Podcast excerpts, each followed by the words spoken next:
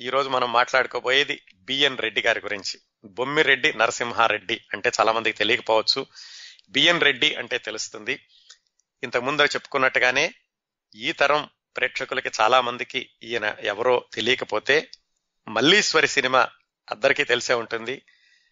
నందమూరి తారక రామారావు గారు భానుమతి గారు నటించినటువంటి మల్లీశ్వరి ఆ సినిమా నుంచే ఒక సినిమాని కళాఖండం అని పిలవడం అలవాటైంది. ఆ సినిమా దర్శకుడు బిఎన్ రెడ్డి గారు. అవండి ఆయన ప్రత్యేకతలన్నీ. ముప్పై సంవత్సరాలుండి కేవలం పదకొండు సినిమాలు మాత్రమే నిర్మించారంటే ఎంత నిబద్ధతతోటి ఎంత కమిట్మెంట్ తోటి ఎంత అంకిత భావంతో నమ్మిన విలువలని ఇలాగే చూపించాలి అనేటటువంటి భావంతో తీశారో అర్థమవుతుంది. ఎలాగోలాగో తీసేద్దాం ఏదో ఒకటి తీసేద్దాం అనుకుంటే ముప్పై సంవత్సరాల్లో చాలా సినిమాలు తీసి ఉండొచ్చండి. ఎందుకంటే మనకి శతాధిక దర్శకులు చాలా మంది ఉన్నారు ఇటీవల కాలంలో. ఈయన తీసింది కేవలం పదకొండు సినిమాలు మాత్రమే. అది ఆయన ప్రత్యేకత. ఆయన గురించి తెలుసుకోవడం అంటే మన తొలిదళ్ళలో తొలినాళ్ళలోని తెలుగు చలనచిత్ర చరిత్ర యొక్క పురోభివృద్ధిని మనం మెట్టు మెట్టు తర్వాత మెట్టుగా తెలుసుకోవడం అన్నమాట. ఇలాంటి సినిమాలు తీసి తెలుగు సినిమాకి పటిష్టమైనటువంటి పునాదులు వేసిన వాళ్ళల్లో ప్రముఖంగా చెప్పుకోదగిన వ్యక్తి బిఎన్ రెడ్డి గారు. ఆయన నూట ఐదవ జయంతి సరిగ్గా ఈ రోజండి. నవంబర్ పదహారు పంతొమ్మిది వందల ఎనిమిదవన ఆయన పుట్టారు. ఆయన గురించి సమాచారం సేకరిద్దాం అనుకున్నప్పుడు నాకు రెండు మంచి పుస్తకాలు దొరికినాయండి. ఒకటి కళాత్మక దర్శకుడు బిఎన్ రెడ్డి అని డాక్టర్ పాటిబండ్ల దక్షిణామూర్తి గారు ఆయన రాశారు. అలాగే మన మిత్రులు గొల్లపూడి మారుతీరావు గారు దాదాసాహెబ్ ఫాల్కే అవార్డు గ్రహీత బిఎన్ రెడ్డి కృషి ప్రతిభ అని ఒక పుస్తకం రాశారు. ఈ రెండు పుస్తకాలు కాకుండా పాత విజయ చిత్రలు సినిమా రంగాలు వాటిలో బిఎన్ రెడ్డి గారు రాసినటువంటి కొన్ని వ్యాసాలు బిఎన్ రెడ్డి గారితో వచ్చినటువంటి కొన్ని ఇంటర్వ్యూలు బిఎన్ రెడ్డి గారి గురించి మిగతా వాళ్ళు రాసినటువంటి వ్యాసాలు ఈ సమాచారం అంతా కలిసి ఈ రోజు కార్యక్రమం వచ్చే వారం కార్యక్రమం కూర్చబడిందండి. అయితే ఈ రెండు పుస్తకాల్లో డాక్టర్ పాటిబండ్ల దక్షిణామూర్తి గారు గొల్లపూడి మారుతిరావు గారు ఇద్దరూ కూడా బిఎన్ రెడ్డి గారికి సన్నిహితులు. ఆయనతో పరిచయం ఉన్న వాళ్ళు ఆయన పనితీరుని దగ్గరగా గమనించిన వాళ్ళు. ఈ రెండు పుస్తకాలకి ఉన్న ఒక చిన్న వ్యత్యాసం ఏమిటంటే కళాత్మక దర్శకుడు బిఎన్ రెడ్డి గారు అనేటటువంటి పుస్తకం వివరణాత్మకంగా ఉంటుంది. చాలా వివరాలు ఉన్నాయి దాంట్లో. గొల్లపూడి మారుతిరావు గారు రాసిన పుస్తకం విశ్లేషణాత్మకంగా ఉంటుంది. ఎక్కువ ఎక్కువ భాగం అండి. అంటే దానిలో విశ్లేషణ ఉంది దీనిలో వివరాలు ఉన్నాయి. కానీ ఎక్కువగా చూస్తే గొల్లపూడి మారుతీరావు గారు ఆయన ముందు మాటలోనే చెప్పారు. ఏమిటంటే కేవలం సమాచారాన్ని అందించడం కాకుండా బిఎన్ రెడ్డి గారి మీద నాకు చాలా గౌరవం ఉన్నప్పటికీ ఆయన సినిమాలను నిష్పాక్షపాతంగా విశ్లేషిస్తూ ఈ పుస్తకం రాశాను అని చెప్పారు. అందుకని మనం పాత సమాచారాన్ని ఈ రెండు పుస్తకాల్లోని సమాచారాన్ని కలిపి మనం వివరణాత్మకంగాను విశ్లేషణాత్మకంగాను రెండు విధాలుగాను బిఎన్ రెడ్డి గారి గురించి తెలుసుకుందామండి. బిఎన్ రెడ్డి గారి గురించి సినిమా దర్శకుడు కేవలం మిగతా దర్శకుల్లాగా కాకుండా ఈయనకున్నటువంటి ప్రత్యేకమైనటువంటి లక్షణాలు ఈయన నమ్మినటువంటి విలువలు ఈయన తీసిన సినిమాల్లో ఆయన ఆదర్శాలను చొప్పించినటువంటి విధానం వాటిని గమనిస్తే ఈయన మొట్టమొదట్లో మంచి సినిమాలండి. ఈయన తీసిన వాటన్నిటిని మంచి సినిమాలు అనేవాళ్ళు ఆ తర్వాత కొన్ని సినిమాల తర్వాత వాటిని గొప్ప సినిమాలు అనడం మొదలుపెట్టారు. అందుకని ఎవరైనా మంచి సినిమాలు గొప్ప సినిమాలు మన తెలుగు సినిమాలు మొదలైన కొత్తలో ఎలా ఉన్నాయి అంటే బిఎన్ రెడ్డి గారిని తప్పనిసరిగా ఉదహరించాల్సి ఉంటుందండి. ఇంకొకటి ఏమిటంటే మారుతిరావు గారు రాసిన దాంట్లో చెప్పారు. మనకి ఆలోచన అనేది ఏం చేస్తుందండి? మనలో ఉన్నటువంటి అంతర్గత శక్తుల్ని బయటకు తీసుకొస్తుంది. దేని గురించి అయినా ఆలోచించడం మొదలు పెడితే. సినిమా అనేది ఎందుకు ఆలోచింప చేయడానిక? కేవలం వినోదాన్ని అంది అందించడానిక.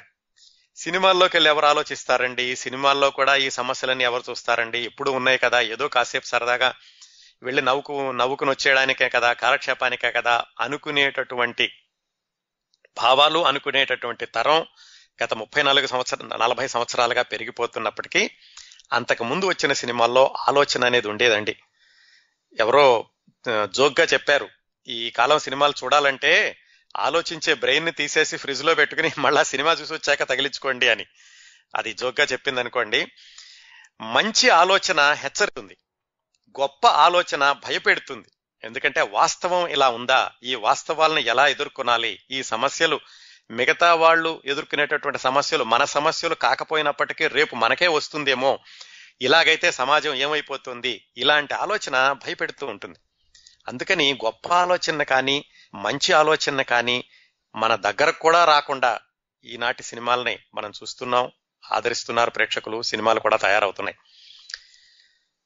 ఒక సాయంకాలం మనం సినిమా చూడడానికి వెళితే ఏదో కేవలం కాలక్షేపం కాకుండా ప్రయోజనకరంగా కూడా చేయొచ్చు అని నిరూపించినటువంటి దర్శకులలో మొదటి వరుసలో చూడదగిన వ్యక్తి బిఎన్ రెడ్డి గారు. ఈయన ఈయన తీసిన సినిమాల్లో గొప్ప బాగా ఏంటండి విజ్ఞత ఉన్నవాళ్ళు మెచ్చినటువంటి చిత్రాలు ఉన్నాయి ప్రజలు మెచ్చని చిత్రాలు ఉన్నాయి అందరికీ నచ్చిన సినిమాలు ఉన్నాయి కొందరికి నచ్చినా కానీ బిఎన్ రెడ్డి గారికి బాగా నచ్చిన తృప్తినిచ్చిన సినిమాలు ఉన్నాయి బాక్సాఫీసుని మెప్పించిన సినిమాలు ఉన్నాయి అంతరాత్మను ప్రశ్నించిన సినిమాలు ఉన్నాయి బొత్తిగా ఎవరికీ నచ్చని సినిమాలు కూడా ఉన్నాయి ఈయన ఈయన తీసిన వాటిలోను. కాకపోతే ఆయన వ్యాపారాన్ని గొప్ప వ్యాపారాన్ని ముందుగా చూడలేదండి. ముందు ఉన్నతమైనటువంటి విలువల్ని ఆదర్శాలకి పెద్దపీట వేసి వ్యాపార దృక్పథం అనే దాన్ని వెనక్కి పెట్టి ఆయన సినిమాలు తీశారు. అందుకనే అన్ని సినిమాలు కూడా ఆయనకి డబ్బులు తెచ్చిపెట్టలేదు. కొన్ని సినిమాల్లో నష్టం కూడా వచ్చింది. అయినప్పటికీ ఆ సినిమాని మంచి సినిమాగా విశ్లేషకులు అప్పటికీ ఇప్పటికీ కూడా పేర్కొంటూ ఉంటారు. ఆనాటి సినిమాల దృక్పథం కథనం అభినివేశం ఇలాంటివి ఎలా ఉండేవి ఎలా తీసేవాళ్ళు సినిమాల్లో ఆదర్శాన్ని కూడా వినోదాత్మకంగా ఎలా చూపించవచ్చు అనే దానికి ఉదాహరణగా బిఎన్ రెడ్డి గారి సినిమాలను పేర్కొనొచ్చండి. ఆయన తమ్ముడే బి. నాగిరెడ్డి గారు. ఇది విజయ ప్రొడక్షన్స్లో చాలా సార్లు చెప్పుకున్నాం. ఆయన బిఎన్ రెడ్డి గారి తమ్ముడు. ఇంకా ఈ బిఎన్ రెడ్డి గారు తీసినటువంటి చాలా సినిమాల గురించి మనం చాలా సందర్భాల్లో వేరే వేరే కోణాల్లో మాట్లాడుకున్నామండి. ఎలాగంటే నాగయ్య గారి గురించి మాట్లాడినప్పుడు బిఎన్ రెడ్డి గారి సినిమాల గురించి చెప్పుకున్నాం. సముద్రాల గారి గురించి మాట్లాడినప్పుడు బిఎన్ రెడ్డి గారి సినిమాల గురించి చెప్పుకున్నాం. అలాగే మనం కేవి రెడ్డి గారి గురించి మాట్లాడినప్పుడు బిఎన్ రెడ్డి గారి సినిమాలను స్పృశిస్తూ వెళ్ళాం. ఎక్కువగా మాట్లాడుకోలేదు కానీ. అందుకని వివిధ కోణాల్లో ఈ సినిమాలు చూసాం ఈ వారం వచ్చే వారం ఏమిటంటే బిఎన్ రెడ్డి గారి కోణంలో అంటే ఒక దర్శకుడి కోణంలో ఈ సినిమాలని విశ్లేషిస్తూ ఈ సినిమా వివరాలను తెలుసుకుంటూ ఈ వారం వచ్చే వారం బిఎన్ రెడ్డి గారి గురించి మాట్లాడుకుందామండి. అయితే ఈయన నిర్మించినటువంటి పదకొండు సినిమాలు అనుకున్నాం కదా ముప్పై సంవత్సరాల్లోనూ. ముందుగా ఆ సినిమాలు ఏమిటో చెప్తాను. మీకు ఒక ఆలోచన వస్తుంది మనం ఇంతకుముందు ఎందుకు మాట్లాడుకున్నాం ఈ సినిమాల గురించి అని. ఆయన మొట్టమొదటి సినిమా పంతొమ్మిది వందల ముప్పై తొమ్మిదిలో వచ్చిందండి వందే మాతరం. ఆ సినిమా గురించి మనం నాగయ్య గారి గురించి మాట్లాడుకున్నప్పుడు సముద్రాల గారి గురించి మాట్లాడుకున్నప్పుడు ఆ సినిమా గురించి చెప్పుకున్నాం. అలాగే ఆ తరువాతి సంవత్సరం పంతొమ్మిది వందల నలభైలో సుమంగళి అనేటటువంటి సినిమా తీశారు. తీశారు అంటే ఆయన దర్శకత్వం నిర్మాత కూడానండి. పంతొమ్మిది వందల నలభై ఒకటిలో దేవత పంతొమ్మిది వందల నలభై ఐదులో స్వర్గసీమ. అంటే చూడండి నాలుగు సంవత్సరాలు వ్యవధి ఉంది. ఆ తర్వాత ఆరు సంవత్సరాలకి మల్లీశ్వరి సినిమా తీశారు. మల్లీశ్వరి ఆయన తీసినటువంటి ఐదో సినిమా దాదాపుగా మధ్య సినిమా అనుకోవచ్చండి. ఆ తర్వాత మూడు సంవత్సరాలకి పంతొమ్మిది వందల యాభై నాలుగులో బంగారు పాప సినిమాకి దర్శకత్వం వహించారు. ఆ బంగారు పాప సినిమానే మన చార్లీ చాప్లిన్ కూడా చూసి మెచ్చుకున్నారటండి. ఆ తర్వాత మూడు సంవత్సరాలకి భాగ్యరేఖ భాగ్యరేఖ సినిమా తీశారు. ఆ తర్వాత రెండేళ్ళకి పంతొమ్మిది వందల యాభై తొమ్మిదిలో రాజమకుటం అనే సినిమా తీశారు. ఆ తర్వాత ఐదు సంవత్సరాలకి పంతొమ్మిది వందల అరవై నాలుగులో పూజాఫలం అనే సినిమాకి దర్శకత్వం వహించారు. ఆ తర్వాత రెండేళ్ళకి రంగుల రాట్నం అనే సినిమాకి దర్శకత్వం వహించారు నిర్మించారు. చిట్ట చివరగా పంతొమ్మిది వందల అరవై తొమ్మిదిలో బంగారు పంజరం అనే సినిమాకి దర్శకత్వం వహించారు. ముప్పై తొమ్మిది నుంచి అరవై తొమ్మిది అండి మొత్తం పదకొండు సినిమాలు. ఇంకా బిఎన్ రెడ్డి గారు పరిచయం చేసినటువంటి కళాకారులు ఆ తర్వాత తెలుగు చలన చిత్రాల్లో తమదైన ముద్ర కలిగించిన వాళ్ళల్లో ముందుగా చెప్పుకోవాల్సిన ఆయన నాగయ్య గారండి. బిఎన్ రెడ్డి గారు పరిచయం చేసినటువంటి కళాకారుల్లో మొట్టమొదటిగా చెప్పుకోదగిన వ్యక్తి. తర్వాత సముద్రాల రాఘవాచారి గారు. ఈయన గురించి మాట్లాడుకున్నప్పుడు కూడా మనం ఈ సినిమాలన్నిటి గురించి చెప్పుకున్నాం. ఇంకా దేవులపల్లి కృష్ణశాస్త్రి గారు. మల్లేశ్వరి సినిమాతోటి ఆయన్ని సినీ రచయిత గేయ రచయితగా పరిచయం చేశారు. ఇంకా ఆయన లాస్ట్ బట్ వన్ సినిమా రంగుల రాటం తోటి చంద్రమోహన్ గారిని పరిచయం చేశారు క్యారెక్టర్ యాక్టర్. వీళ్ళు కాకుండా ఇంకా చిన్న చిన్న వాళ్ళని చాలా మందిని పరిచయం చేసుకుంటూ వచ్చారండి ఆయన. ఆయన ఏంటంటే సినిమాలో నటించే వాళ్ళు నటీనటులు వీళ్ళే ఉండాలి అని కాకుండా ఈ కథకి ఎవరు సరిపోతారు అనేటటువంటి దృష్టిలో సినిమా నటీనటులు తారాగణం అలాగే సాంకేతిక నిపుణులు ఎంపిక చేసుకుంటూ ఉండేవాళ్ళు. మనం ఈ సినిమాలన్నీ ఒకటొకటి చూసుకుంటూ వస్తే తెలుస్తుంది ఆయన చేసినటువంటి ప్రయోగాలు. అంటే ఒక నటుడు ఒకే మూసలోను ఉండాలి అనేటటువంటి భావం భావానికి కాకుండా ఈ కథకి ఎవరైతే సరిపోతారు అనేటటువంటి భావంతో ఈయన అప్పటి వరకు ఉన్నటువంటి ఇమేజ్ పూర్తి భిన్నంగా నటీనటుల్ని ఎలా మార్చుకుంటూ వచ్చారు అనేది ఈయన సినిమాల గురించి మాట్లాడుకున్నప్పుడు చర్చించుకుందామండి. ఇదండి బిఎన్ రెడ్డి గారి గురించినటువంటి ఉపోద్ఘాతం. బిఎన్ రెడ్డి గారు పంతొమ్మిది వందల ఎనిమిదిలో పుట్టారండి. నవంబర్ పదహారు సరిగ్గా ఈ రోజు ఆయన నూట ఐదవ జయంతి. ఈ పంతొమ్మిది వందల ఎనిమిది సంవత్సరానికి ఇంకొక ప్రత్యేకత కూడా ఏమిటంటే అసలు చలనచిత్రం అనేది మొదలైనప్పుడు ప్రపంచం మొత్తంలో భారతదేశంలోనే కాదు.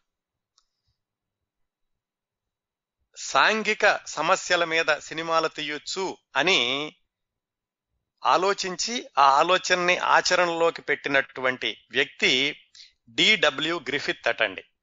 ఆయన పంతొమ్మిది వందల ఎనిమిదిలో సామాజిక సమస్యని ఆధారంగా ఒక సినిమా తీశారు. ఎందుకు చెప్తున్నాం అంటే పంతొమ్మిది ఎనిమిదిలోనే బిఎన్ రెడ్డి గారు పుట్టారు. ఆ తర్వాత ముప్పై సంవత్సరాలకి ఆయన సామాజిక సమస్యల మీద సినిమా తీశారు కాబట్టి పంతొమ్మిది ఎనిమిదిలోనే ప్రపంచవ్యాప్తంగా ఉన్నటువంటి చలనచిత్రాల్లో మొట్టమొదటిసారిగా సామాజిక అంశంతో నిర్మించబడిన చిత్రం డిడబ్ల్యూ గ్రిఫిత్ పంతొమ్మిది ఎనిమిదిలో తీశాడు. ఆ సినిమా పేరు ద అడ్వెంచర్స్ ఆఫ్ డాలీ. కథ ఏంటంటే ఒక చిన్న పిల్లని ఎవరో రౌడీలు ఎత్తుకుపోవడం తర్వాత ఆ పిల్లని కాపాడడం అలా ఉంటుంది. కనీసం మన మధ్యలో నుంచి ప్రజల మధ్యలో నుంచి వెళ్ళినటువంటి సమస్యతో తీసినటువంటి సినిమా. ఆ సినిమా నిడివి ఎంతండి ఒకే ఒక్క రీలు అంటే పది నిమిషాలు ఉంటుంది అనమాట ఆయన తర్వాత బయోగ్రాఫ్ అనేటటువంటి సంస్థకి ఈ ఒక రీలు ఉండేటటువంటి సినిమాలు నాలుగు వందల పైగా నిర్మించి పెట్టారటండి. ఒక్కొక్కటి ఒక్కొక్క రీలు మాత్రమే ఉంటుంది. ఆ విధంగా సినిమాల్లో సామాజిక సమస్యల్ని మన మధ్య ఉన్నటువంటి పాత్రల్ని తీసుకెళ్ళి చిత్రించడం అనేది పంతొమ్మిది వందల ఎనిమిదిలో మొదలైంది. అదే సంవత్సరంలో బిఎన్ రెడ్డి గారు పుట్టారు. వాళ్ళ స్వగ్రామం ఇందాక మన శ్రోత వాసు గారు చెప్పినట్టుగా కొత్తపల్లి దాన్ని ఎద్దులయ్య గారి కొత్తపల్లి అని కూడా అంటారు. పులివెందుల తాలూకా కడప జిల్లా. వాళ్ళ నాన్నగారి పేరు కూడా బొమ్మిరెడ్డి నరసింహారెడ్డి గారే. బహుశా వాళ్ళకి కదిరి లక్ష్మీ నరసింహస్వామి అని ఆయన వాళ్ళ కులదైవం అయ్యుండొచ్చు అందుకని ఈ నరసింహ అనే పేరు ఎక్కువగా వచ్చి ఉంటుందేమో అనుకున్నారు. వాళ్ళ నాన్నగారి పేరు కూడా నరసింహారెడ్డి కాబట్టి ఈయన్ని చిన్నప్పటి నుంచే బిఎన్ రెడ్డి అనడం మొదలైందట. బి నరసింహారెడ్డి అనే కంటే. బాగా సంపన్నమైనటువంటి కుటుంబం. వాళ్ళు నలుగురు అన్నదమ్ములు. బిఎన్ రెడ్డి గారు అందరికంటే పెద్ద ఆయన. ఆ తర్వాత నాగిరెడ్డి గారు. మనం నాగిరెడ్డి చక్రపాణి అని చాలా సార్లు విజయ పిక్చర్స్ గురించి మాట్లాడుకున్నప్పుడు చెప్పుకున్నాం. ఆ బి నాగిరెడ్డి గారు బిఎన్ రెడ్డి గారి తమ్ముడు.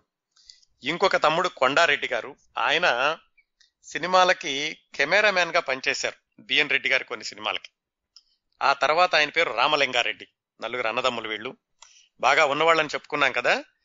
వాళ్ళ నాన్నగారు వాళ్ళు ఏం చేసేవాళ్ళంటే వేరుశనక్కాయలు ఉల్లిపాయలు బంగాళాదుంపలు బియ్యం మిరపకాయలు ఇలాంటివన్నీ కూడా మద్రాసులో ఉండేటటువంటి కొన్ని అంతర్జాతీయ సంస్థలకి ఎగుమతి చేస్తూ ఉండేవాళ్ళు. ర్యాలీస్ లూయి డ్రైఫర్స్ ఇలాంటి సంస్థలు ఉంటే వాటికి సరఫరా చేస్తూ ఉండేవాళ్ళు. ఈ వ్యాపార రీత్యా వాళ్ళకి రంగూన్ బెంగాల్ అంటే వెస్ట్ బెంగాల్ రంగూన్ వీళ్ళ వీటితో కూడా సంబంధాలు ఉంటూ ఉండేవి. ఇది బిఎన్ రెడ్డి గారి యొక్క కుటుంబ నేపథ్యం. వాళ్ళ అమ్మగారి పేరు ఎరుకలమ్మ. చిన్నప్పుడు అంటే ఈయన చాలా చిన్నపిల్లడిగా ఉన్నప్పుడు మూడు నాలుగు సంవత్సరాల వయసులో ఆయన చిన్నతనం అంతా కూడా వాళ్ళ అమ్మమ్మ గారింటి దగ్గర గడిచింది.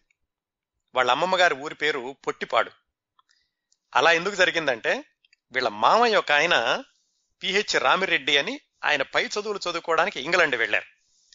అందుకని వాళ్ళ అమ్మమ్మ గారు ఒంటరిగా ఉండడంతో ఈ మనవణ్ణి తీసుకెళ్ళి తన దగ్గర ఉంచుకుని అక్కడ ఈ ప్రాథమిక విద్యాభ్యాసం అంతా గడిచింది.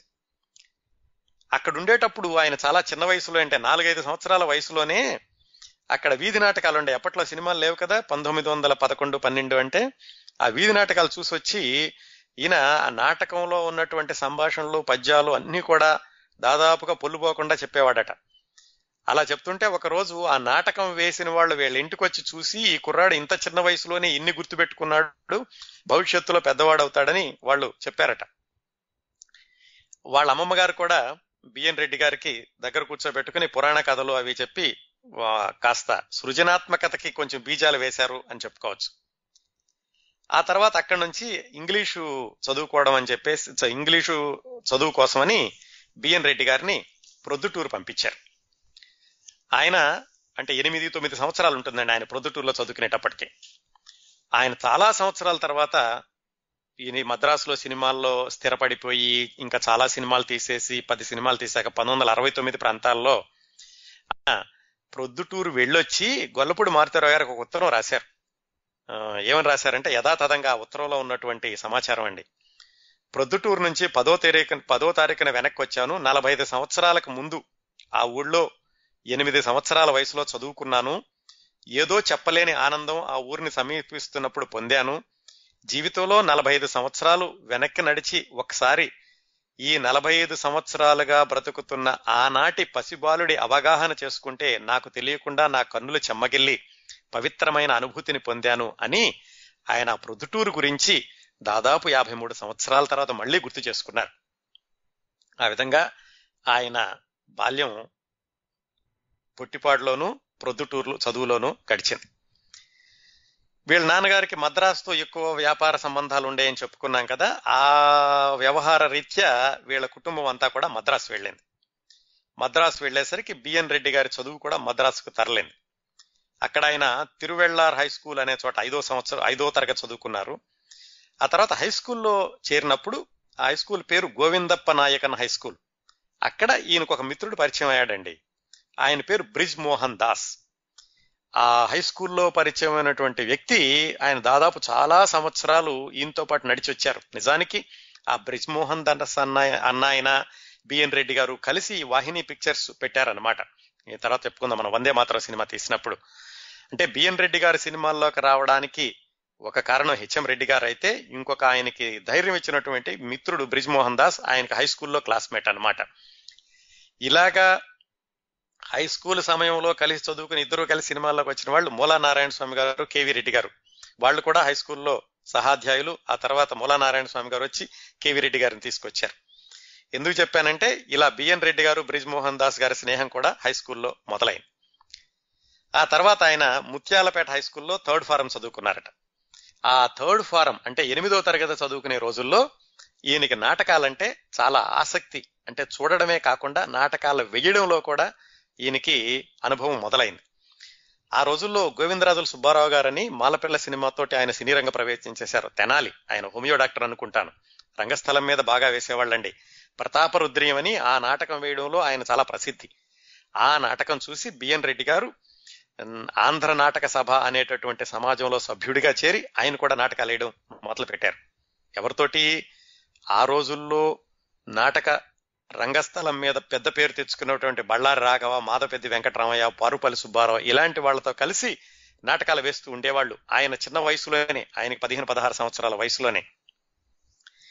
అట్లా ఆయన చదువు జరుగుతూ ఉండగా హై స్కూల్ అవ్వగానే ఆయనకి పంతొమ్మిదో సంవత్సరంలోనే వివాహం అయ్యింది.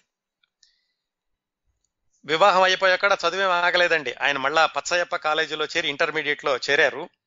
వాళ్ళ నాన్నగారికి ఏంటంటే ఎట్లాగైనా సరే ఈ కుర్రాడిని బారిస్టర్ చదివించాలి అని అంటే లాయర్ చదివించాలని ఎందుకంటే ఆ రోజుల్లో బారిస్టర్ అంటే చాలా పెద్ద పేరు ఉండేది మంచి ఆదాయం కూడా ఉండేది.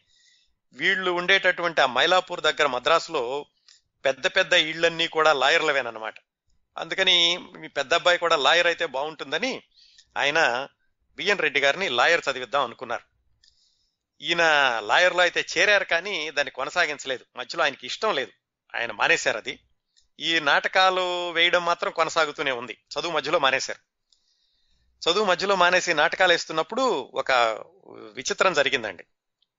చాలా ప్రముఖమైన వ్యక్తుల్ని ఎక్కడ చూస్తామంటే మనం? వేదిక మీద చూస్తాం. మనం ప్రేక్షకుల్లో ఉంటాం వాళ్ళు వేదిక మీద ఉంటారు. బిఎన్ రెడ్డి గారి విషయంలో మహాత్మా గాంధీ గారి విషయంలో ఇది తారుమారైంది. మహాత్మా గాంధీని ఎక్కడ చూడాలి మనం? చూస్తే ఊరేగింపుల్లో చూస్తాం లేకపోతే వేదిక మీద చూస్తాం ఉపన్యాసిస్తున్నప్పుడు. కానీ బిఎన్ రెడ్డి గారు వేదిక మీద ఉంటే మహాత్మా గాంధీ గారు ప్రేక్షకుల్లో ఉన్నారు ఒకసారి. ఏమైందంటే బిఎన్ రెడ్డి గారు వర విక్రయం అనే నాటకం వేస్తున్నారు మద్రాసులో. వేస్తుంటే ఆ నాటకం సమాజం యొక్క కార్యదర్శి అప్పట్లో ఆంధ్రపత్రిక అమృతాంజనం పెట్టిన ఆయన కాశీనాథ నాగేశ్వర పంతులు గారు. ఆయన మహాత్మా గాంధీ గారిని తీసుకుని ఈ నాటకం జరిగేటటువంటి హాల్లోకి వచ్చారట. ఎందుకంటే వరవిక్రయం నాటకం చూపిద్దామని. ఆ నాటకంలో బిఎన్ రెడ్డి గారు స్టేజ్ మీద ఉన్నారు. ఆ విధంగా బిఎన్ రెడ్డి గారు వేదిక మీద ఉన్నారు మహాత్మా గాంధీ గారు ప్రేక్షకుల్లో ఉన్నారు. నాకు చాలా మరపురాని అనుభూతి అని ఆయన తర్వాత చాలా సంవత్సరాల తర్వాత విజయ చిత్ర పత్రికలో ఆయన అనుభవం రాస్తూ చెప్పుకున్నారు. సరే ఈయన చదువు మానేసినప్పుడు వాళ్ళ నాన్నగారు ఏం చేశారంటే సరే బిజినెస్ ఎలాగ ఉంది కదా ఈ వ్యాపార రీత్యా వెస్ట్ బెంగాల్ పశ్చిమ బెంగాల్ వెళ్ళమని పంపించారు. అక్కడేవో బిజినెస్ పనులు చూసుకురమ్మని. అక్కడికి వెళ్ళి ఆయన బిజినెస్ చూస్తూ ఈయనకి ఎలాగో ఈ నాటకాలు వీటి మీద ఆసక్తి ఉంది కాబట్టి అక్కడ రవీంద్రనాథ్ ఠాగూర్ నందలాల్ బోస్ శరత్ చంద్ర శరత్ చంద్ర చట్టోపాధ్యాయ పిసి బారువ వీళ్ళ సినిమాలు వీళ్ళ నాటకాలు అవి చూడడం మొదలుపెట్టారు. అక్కడ ఆల్ఫ్రెడ్ థియేటర్ అని దాంట్లో బెంగాల్లో చాలా ప్రసిద్ధమైనటువంటి నాటకాలు వేసే శిశిర్ బాధురి అహీన్ చౌదరి ధనీ బాబు వీళ్ళ నాటకాలన్నీ చూశారు. ఇది వాళ్ళ నాన్నగారేమో బిజినెస్ చూడమని పంపించారు. ఈయన బిజినెస్ చూస్తూ పక్కన ఈయనకున్నటువంటి అభిరుచితోటి ఇవన్నీ చూశారు. రవీంద్రనాథ్ ఠాగూర్ ఆయన నిర్వహిస్తున్న శాంతినికేతన్కి వెళ్ళి అక్కడ ఒక నెల రోజులు ఉన్నారు. నిజానికి ఆయన అక్కడ నుండి చదువుకుందాం అనుకున్నారు. కాకపోతే వాళ్ళ నాన్నగారు ఏంటంటే ఇంకా ఈ- ఇక్కడ చదువు మధ్యలో మానేశాడు మళ్ళీ అక్కడెందుకు బిజినెస్ జరుగుతోంది కదా అని ఆయన దాన్ని ప్రోత్సహించలేదు ఈయన వెనక్కి వచ్చారు అలాగే వీళ్ళ బిజినెస్ రంగూన్ బర్మా వైపు కూడా ఉంటుందని చెప్పుకున్నాం కదా ఆ వ్యవహారంలో ఒకసారి ఈయన్ని బర్మా పంపించారు బిజినెస్ చూడమని. బర్మా వెళ్ళినప్పుడు బిఎన్ రెడ్డి గారు మళ్ళా ఈ నాటకాలు మీద ఆసక్తి ఎక్కడికి వెళ్ళినా కానీ ఆయనకి తగ్గలేదు. బర్మాలో ఆ ఇండో చైనా సరిహద్దులు వరకు వెళ్ళి అక్కడ చైనా వాళ్ళు ప్రదర్శించే ఒపేరా నాటకాలను కూడా ఆయన చూశారటండి. అక్కడుండగానే ఏం జరిగిందంటే ఈయనకి చదువు మానేసినప్పుడు ఈ స్వాతంత్ర్యోద్యమం ఆ స్వాతంత్ర్యోద్యమంలో జరిగేటటువంటి సంఘటనలు అవి బాగా ఆకర్షించినాయి. సాధారణంగా ఆ రోజుల్లో స్వాతంత్ర్యోద్యమం వైపు ఆకర్షింపబడని యువకులు చాలా తక్కువ మంది ఉండేవారు. అందరిలాగే ఈయన కూడా స్వాతంత్రోద్యమం వైపు ఆకర్షించబడ్డారు. మహాత్మా గాంధీ గారంటే విపరీతమైనటువంటి ఆరాధన అభిమానం. ఈయన రంగూన్లో ఉండగా మహాత్మా గాంధీ గారు ఇండియాలో దండి సత్యాగ్రహం దండి యాత్ర చేస్తున్నారు. ఆ దండి యాత్ర చేసినప్పుడు ఈ విదేశీ వస్త్రాలన్నింటినీ కూడా ఆయన బహిష్కరించారు కదా ఆ సమయంలో బిఎన్ రెడ్డి గారు రంగూన్లో ఉన్నారు. ఆయన ఉండి రంగూన్ నుంచి వెనక్కి వస్తూ అదే రోజు భారతదేశంలో మహాత్మా గాంధీ గారు విదేశ వస్త్ర దహనం చేశారని తెలుసుకుని ఆయన వేసుకున్న సూట్లన్నీ కూడా అక్కడే తగలబెట్టేసి ఆయన మామూలు ఖద్దరు దుస్తులు వేసుకుని ఇండియా వచ్చారు. ఈయన ఇలా చేయడం చూసి రంగూన్లో చాలా మంది ఈయనేదో తీవ్రవాది ఈయన వెనకాలేదో ఇది ఉండి ఉంటుంది అనుకుని ఈయనతో పాటుగా ఇద్దరు సిఐడిల్ని కూడా ఇండియాకి పంపించారట బిఎన్ రెడ్డి గారితో అంత తీవ్రంగా ఆయన్ని స్వాతంత్రోద్యమం మహాత్మా గాంధీ గారు ప్రభావితం చేశారు. అలా మొదలైనటువంటి ఖద్దరు వాడకం ఆయన జీవితాంతం కూడా ఖద్దరు పంచా జుబ్బా మాత్రమే వేసుకున్నారు. ప్యాంటు షర్టు విదేశీ వస్త్రాలు తర్వాత ఆయన జీవితాంతం ధరించలేదట. ఇక ఆయన బర్మా నుంచి ఇండియాకి వచ్చేశాక స్వాతంత్రోద్యమం చాలా ముమ్మరంగా సాగుతోంది. మద్రాసులో ఏం జరిగినా కానీ ఊరేగింపుల్లో ఈయన బిఎన్ రెడ్డి గారు తమ్ముడు నాగిరెడ్డి గారు ఇద్దరు కూడా ఊరేగింపులు పడి వెళ్తూ ఉండేవాళ్ళు. వాళ్ళ నాన్నగారికి భయం వేసింది. వీళ్ళు ఇక్కడ ఉంటే ఏమైపోతారోనని వీళ్ళిద్దరిని వాళ్ళ పల్లెటూరు పంపించేశారు.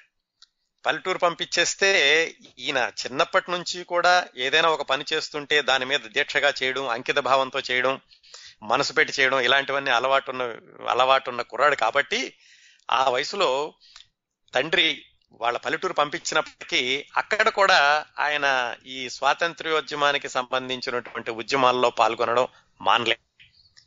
ఏం చేశారంటే ఊరూరు తిరిగి అప్పట్లో రాట్నాల నుండి పత్తి వడకడానికి చరకాలు అనేవాళ్ళు. ఆ చరకాలు పత్తి పంచడం ఉపన్యాసాలు ఇవ్వడం దత్త మండల చరకా సమితి అనే ఒక ఒక సంస్థని పెట్టి దాని ద్వారా ప్రజల్ని ఈ నూలు వడికేందుకు ప్రోత్సహించడం ఇలాంటి పనులన్నీ చేశారు. అంతేకాకుండా అప్పట్లో సంత జరిగేటప్పుడు అక్కడ కళ్ళు దుకాణాలు ఆ కళ్ళు దుకాణాలను మూసేయించడం ఇలాంటి పనులన్నీ చేశారు. ఏది ఉద్యమానికి దూరంగా ఉంటాడు కదా అని ఊరు పంపిస్తే ఊర్లో కూడా ఈ పనులు చేశారు. దాదాపు ఇలాంటివన్నీ కలిసే ఆయనవి తర్వాత సినిమాల్లో చాలా దృశ్యాలకి చాలా పాత్రలకి ప్రోత్సాహం ఇచ్చినయేమో అనుకోవచ్చు. ఇక అక్కడ కూడా ఇలాగే చేస్తున్నాడని చెప్పేసి సరే మళ్ళీ మద్రాసు తీసుకొచ్చేశారు. మద్రాసు తీసుకొచ్చేసాక పంతొమ్మిది వందల ముప్పై ఒకటి ముప్పై రెండు ప్రాంతాల్లో అంటే ఈయనకి ఇరవై మూడు ఇరవై నాలుగు సంవత్సరాలు ఉంటాయి. అప్పుడు ఇక ఈ ఉద్యమాల నుంచి కొంచెం పక్కకు వచ్చి ఈయన ఏం చేశారంటే ఆడిటింగ్ కోర్సులో చేశారు. అక్కడ శాస్త్రి అండ్ షాన్ ఒక కంపెనీ ఉండేది దాంట్లో ఆడిటింగ్ కోర్స్ చేశారు. ఇది వాళ్ళ నాన్నగారు అయితే ఈయనకేమో భార్యతో చదివించాలని ఉండేది. మధ్యలో మానేసి బిజినెస్ చూసి స్వాతంత్రోద్యమం చేసి ఇప్పుడు ఆడిటింగ్ కోర్సులో చేశారు. ఆ ఆడిటర్గా కోర్స్ పూర్తి చేశారు. కోర్స్ పూర్తి చేసి ఆ తర్వాత ఆయన అడుగులు నెమ్మది నెమ్మదిగా సినీ రంగం వైపు ఎలా ఎలా వెళ్ళినయ్యి సినీ రంగంలోకి అసలు ప్రవేశం ఎలా దొరికింది? ఎందుకంటే అసలు వీళ్ళకి సినిమాలతో ఏమాత్రం సంబంధం లేనటువంటి కుటుంబం. వీళ్ళ వ్యాపారం వేరు వీళ్ళు చేసేటటువంటి ఆ వ్యాపారంలో వీళ్ళు తిరిగేటటువంటి వాణిజ్యవేత్తలు వేరు. సినిమా రంగంతో ఏమాత్రం సంబంధం లేదు. అలాంటిది అన్నదమ్ములు ఇద్దరూ కూడా సినిమాల్లోకి వెళ్ళి ఎవరు? బిఎన్ రెడ్డి గారు నాగిరెడ్డి గారు. ఒకరు దర్శకుడుగా ఒకరు నిర్మాతగా అత్యద్భుతమైన పేరు తెచ్చుకోవడమే కాకుండా తర్వాత రోజుల్లో భారతదేశ చలనచిత్ర చరిత్రను తిరగరాసినటువంటి వ్యక్తులుగా ఇద్దరు అన్నదమ్ముల్ని చెప్పుకోవచ్చు. అలాగే బిఎన్ రెడ్డి గారి తర్వాత కొన్ని సంవత్సరాలకి నాగిరెడ్డి గారికి కూడా దాదాసాహెబ్ ఫాల్కే అవార్డు వచ్చింది. ఇంతవరకు భారతదేశంలో ఒకే కుటుంబంలో దాదాసాహెబ్ ఫాల్కే అవార్డు అనుకున్నట్టు వ్యక్తులు ఇద్దరు ఉండడం అనేది ఒక్క బిఎన్ రెడ్డి గారు నాగిరెడ్డి గారి విషయంలో మాత్రమే సాధ్యపడిందండి. మరి భవిష్యత్తులో అలాంటి రికార్డు ఇంకెవరైనా తిరగరాస్తారేమో తెలియదు కానీ ప్రస్తుతానికి వీళ్ళిద్దరికి మాత్రమే ఆ అరుదైనటువంటి గౌరవం దక్కింది. మరి ఇలాగా చదువుకుంటూ ఆడిటింగ్ చేసుకునే వ్యక్తి మరి ఇలాంటి చరిత్ర సృష్టించడానికి పునాదులు వేసినటువంటి క్షణాలు ఏవి? ఆ వ్యక్తులు ఎవరు? ఆ విధంగా ఆయన బిఎన్ బిఎన్ రెడ్డి గారు ఈ ఆడిటింగ్ చేసి ఆయన ఏం చేశారంటే ఆగ్ఫా కంపెనీ అంటే ఈ ఫోటోగ్రఫీ మెటీరియల్ అది ఉంటుంది కదా ఆ కంపెనీలో ఆడిటింగ్కి వెళ్తూ ఉండేవాళ్ళు. అది మౌంట్ రోడ్ ఎదురుగా ఉడ్స్ రోడ్ అని అక్కడ ఉండేదన్నమాట. అక్కడ ఆయన ఆడిటింగ్ చేసుకుని సాయంకాలం పూట ఆ ఆఫీసుకు దగ్గరలోనే ప్రజామిత్ర అని ఒక పత్రికా కార్యాలయం ఉండేది. ఈ ప్రజామిత్ర గురించి మనం ఇంతకుముందు రెండు సార్లు మాట్లాడుకున్నాం ఒకసారి సముద్రాల రాఘవాచార్య గారి గురించి చెప్పుకున్నప్పుడు ఇంకోసారి నాగయ్య గారి గురించి చెప్పుకున్నప్పుడు. ఈ ప్రజామిత్ర కార్యాలయం ప్రత్యేకత ఏమిటంటే దాని సంపాదకుడు గూడవల్లి రామబ్రహ్మం గారు. గూడవల్లి రామబ్రహ్మం గారు గురించి మళ్ళీ మనం సముద్రాల రాఘవాచార్య గారి గురించి చెప్పినప్పుడు చెప్పుకున్నాం. ఆయన విజయవాడ. విజయవాడలో ఆయనకు ఒక ఫ్యాన్సీ స్టోర్ ఉండేది. దానిలో చాలా నష్టం వచ్చింది. నష్టం వచ్చి ఆయన ఏం చేద్దాం అనుకుంటున్నప్పుడు ఆయన మిత్రుడు సముద్రాల రాఘవాచారి గారు జాగర్లమూడి కుప్పుస్వామి చౌదరి అని ఆయనకి పరిచయం చేశారు. ఈ జాగర్లమూడి కుప్పుస్వామి చౌదరి గారి దగ్గర సముద్రాల రాఘవాచారి గారు వెళ్ళి వాళ్ళ అబ్బాయికి ఆయన తెలుగు నేర్పుతూ ఉండేవాడు. అక్కడికి వెళ్ళడానికి మళ్ళీ వీళ్ళకి కొసరాజు గారు కారణం. వీళ్ళందరూ విజయవాడలో కలుస్తూ ఉండేవాళ్ళు.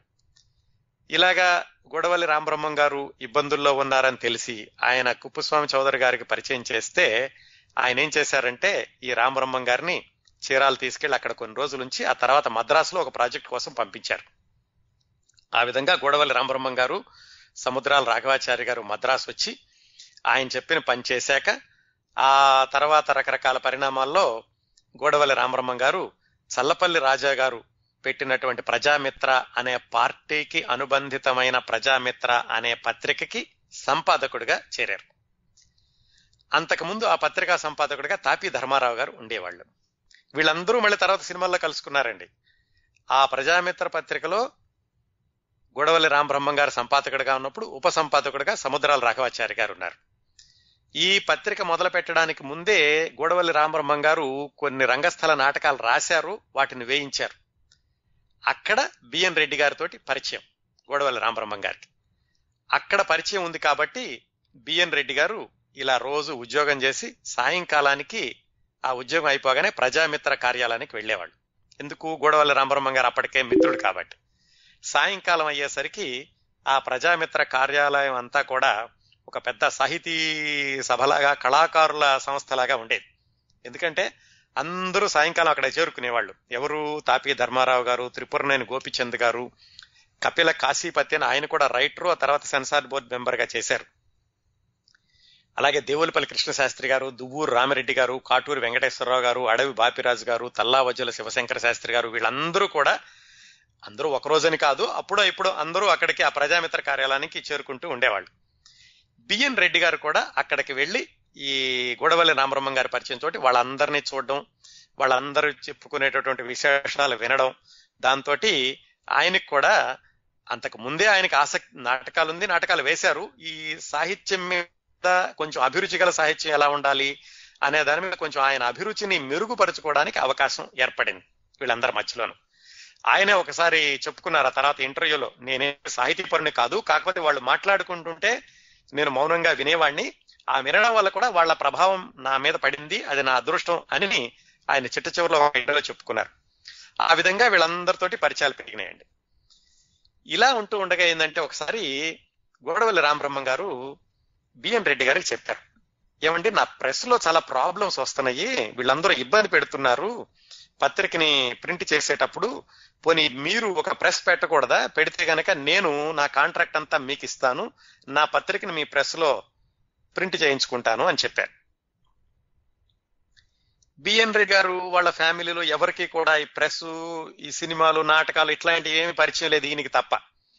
సరే కాకపోతే ఈయనకేంటంటే వీళ్ళందరినీ చూసి కళాక ఈ సాహితీ వాళ్ళతోటి పరిచయాలు ఏర్పడి బిఏ గొడవల్లి రామబ్రహ్మం గారు పత్రికా ఆఫీస్ అంతా చూసి ఆయనకు కూడా ఏదైనా సొంతంగా బిజినెస్ చేద్దాం అనిపించి వాళ్ళ నాన్నగారిని వాళ్ళ నాన్నగారితో చెప్పారు. ఇలాగ మా మిత్రుడు ప్రెస్ పెట్టమంటున్నాడు నాకు కూడా ఆసక్తి ఉంది నేను ప్రెస్ పెడతాను అని. సరే వాళ్ళ నాన్నగారి దగ్గర ఒక పదివేలు ఇచ్చారు. ఓ పదివేలు తీసుకుని తమ్ముడు నాగిరెడ్డి గారిని కూడా కలుపుకుని బిఎన్కే ప్రెస్ అని ప్రెస్ పెట్టారు. అచారప్పన్ స్ట్రీట్ అని అందులో ప్రెస్ పెట్టి వీళ్ళకి వచ్చే కాంట్రాక్ట్ ఏది? గొడవల రామబ్రహ్మం గారు ఇచ్చేటటువంటి ప్రజామిత్ర పత్రికని ప్రచురించడమే ఆయన వచ్చే కాంట్రాక్ట్. దాంతో ఆ ప్రెస్లో ఆయన బిజినెస్ మొదలు పెట్టారు ఇంకా ఆ ప్రెస్లో ఏం జరిగేదంటే సినిమా కరపత్రాలు ఫ్లయర్స్ అంటాను చూడండి మనం ఫ్యాంప్లెట్స్ అవి కూడా ప్రింట్ చేసేవాళ్ళు. ఆ విధంగా బిఎన్ రెడ్డి గారికి సినిమా వాళ్ళతో కూడా కొంచెం కొంచెం పరిచయాలు ఏర్పడ్డాయి. ఇట్లా ఎన్ని వైపుల నుంచి అవకాశాలు కలిసి వస్తాయో చూడండి. ఒక మనిషి ఒక దోవలో నడవాలి అంటే. ఆయన ఏదో ఆడిటింగ్ చేసుకునే వ్యక్తి మామూలుగా ఉల్లిపాయల వ్యాపారం చేసుకుని ఆయన ఆడిటింగ్లోకి వచ్చారు. ఆడిటింగ్ నుంచి గొడవల రామబ్రహ్మం గారి పరిచయం తోటి ప్రెస్ పెట్టారు. ప్రెస్ నుంచి సినిమా వాళ్ళ పరిచయాలు వచ్చినాయి. ఆ సినిమా వాళ్ళ పరిచయాల్లో ఆయనకి దగ్గరైనటువంటి వ్యక్తి పేరు పారేపల్లి వెంకటశేషయ్య. ఆయనది కూడా బెజవాడే. ఆయన ఏంటంటే విజయవాడలో ఏదో ఆయన బిజినెస్ నడుపుకుంటూ సినిమాలు తీద్దాం అనేటటువంటి ఉత్సాహంతో మద్రాసు వచ్చి హెచ్ఎం రెడ్డి గారితో ఆయన దర్శకత్వంతో ద్రౌపది వస్త్రాపహరణం అనే సినిమా తీశారు. ఎప్పటికీ బిఎన్ రెడ్డి గారికి పరిచయం అయ్యేటప్పటికే. వాటి కరపత్రాలన్నీ బిఎన్ రెడ్డి గారి ప్రెస్లో ప్రింటింగ్ చేస్తూ ఉండేవాళ్ళు. హెచ్ఎం రెడ్డి గారి గురించి కూడా మనం ఇంతకుముందు చాలాసార్లు చెప్పుకున్నాం. ఆయన అంత ముందు వరకు కూడా కొల్హాపూర్లో Shalini cine talkies Kolhapur cine talkies ఆ చిత్ర నిర్మాణ సంస్థల పేరుతో ఆయన సినిమాలు తీస్తూ ఉండేవాడు. ఆయన కొన్నాళ్ళకి మద్రాసు మకాం మార్చి ఈ ద్రౌపది వస్త్రాపహరణం సినిమా తీశారు. ఈ ద్రౌపది వస్త్రాపహరణం తీసినప్పుడే ద్రౌపది మాన సంరక్షణం అని వేరే ఆయన తీశారు. అది ఫెయిల్ అయింది. ఈయన సినిమా సక్సెస్ అయింది. అదంతా ఇంకొక కథ. నమస్కారం అండి. టోరీ స్వాగతం. నమస్కారం అండి. కిరణ్ ప్రభు గారు. బాగున్నారా? బాగున్నానండి. నా పేరు రమేష్. నేను క్యాన్సర్ సిటీ నుంచి కాల్ చేస్తున్నాను. రమేష్ గారు క్యాన్సర్స్ నుంచి ఎలా ఉన్నారు? బాగున్నామండి. మీరు బాగున్నారా? అవునానండి చెప్పండి. నాకు క్వశ్చన్ ఉంది మీ గురించి. మీరు ఆన్సర్ చెప్తారా? నా గురించి అంటారా? అవునండి. మా కిరణ్ ప్రభు గారి గురించి క్వశ్చన్ ఉంది. నా గురించి అంటే కొంచెం చెప్పండి. పర్వాలేదు అడగండి. ఏం లేదు. మీరు చిన్నప్పుడు ఏమన్నా గంటను ఏమన్నా మింగారా? ఏంటండి బాబు? అది కంచు కంఠం అది మెటాలిక్ వాయిస్ అది ఎంత దూరంలో ఉన్నా అలా లాగేస్తుంది మనసును. వినాలి వినాలి అని. So just I was thinking like ఎంత హీస్ రియలీ బ్లెస్డ్ అంత మంచి కంఠం ఉంది తనకి. చాలా స్పష్టంగా చాలా క్లియర్గా చెప్పాల్సిన దాన్ని చాలా సూటిగా దానికి తోడు మీ కంఠంలో ఉన్న ఏం చెప్పాలండి ఆ బలాన్ని చాలా చాలా బాగుంటుంది. అది really it's defined metallic voice and as well like మీరు చెప్పే విధానం అదంతా చాలా బాగుంటుంది అండి I'm great fan of your voice thank you అండి. చాలా చాలా చాలా చాలా ధన్యవాదాలండి. ఇకపోతే మీరు లాస్ట్ టైం దాశరథి గారి గురించి కదా? అవునండి. ఆఖరిన దాశరథి గారి గురించి గొల్లపూడి గారి మాటలు వినిపించారు. అవి చాలా ఆర్థంగా ఉన్నాయి. అంటే గొల్లపూడి గారి మాటల్లో దాశరథి అంటే తను చెప్తున్నవాడు అంటే సినిమాను నమ్ముకున్నాడు కానీ అమ్ముకోలేదు. ఆఖర్న ఆఖరిన అరే అబ్బాయి నన్ను అమెరికా తీసుకెళ్తా అంటున్నారు కానీ ఆర్థికంగా లేదు.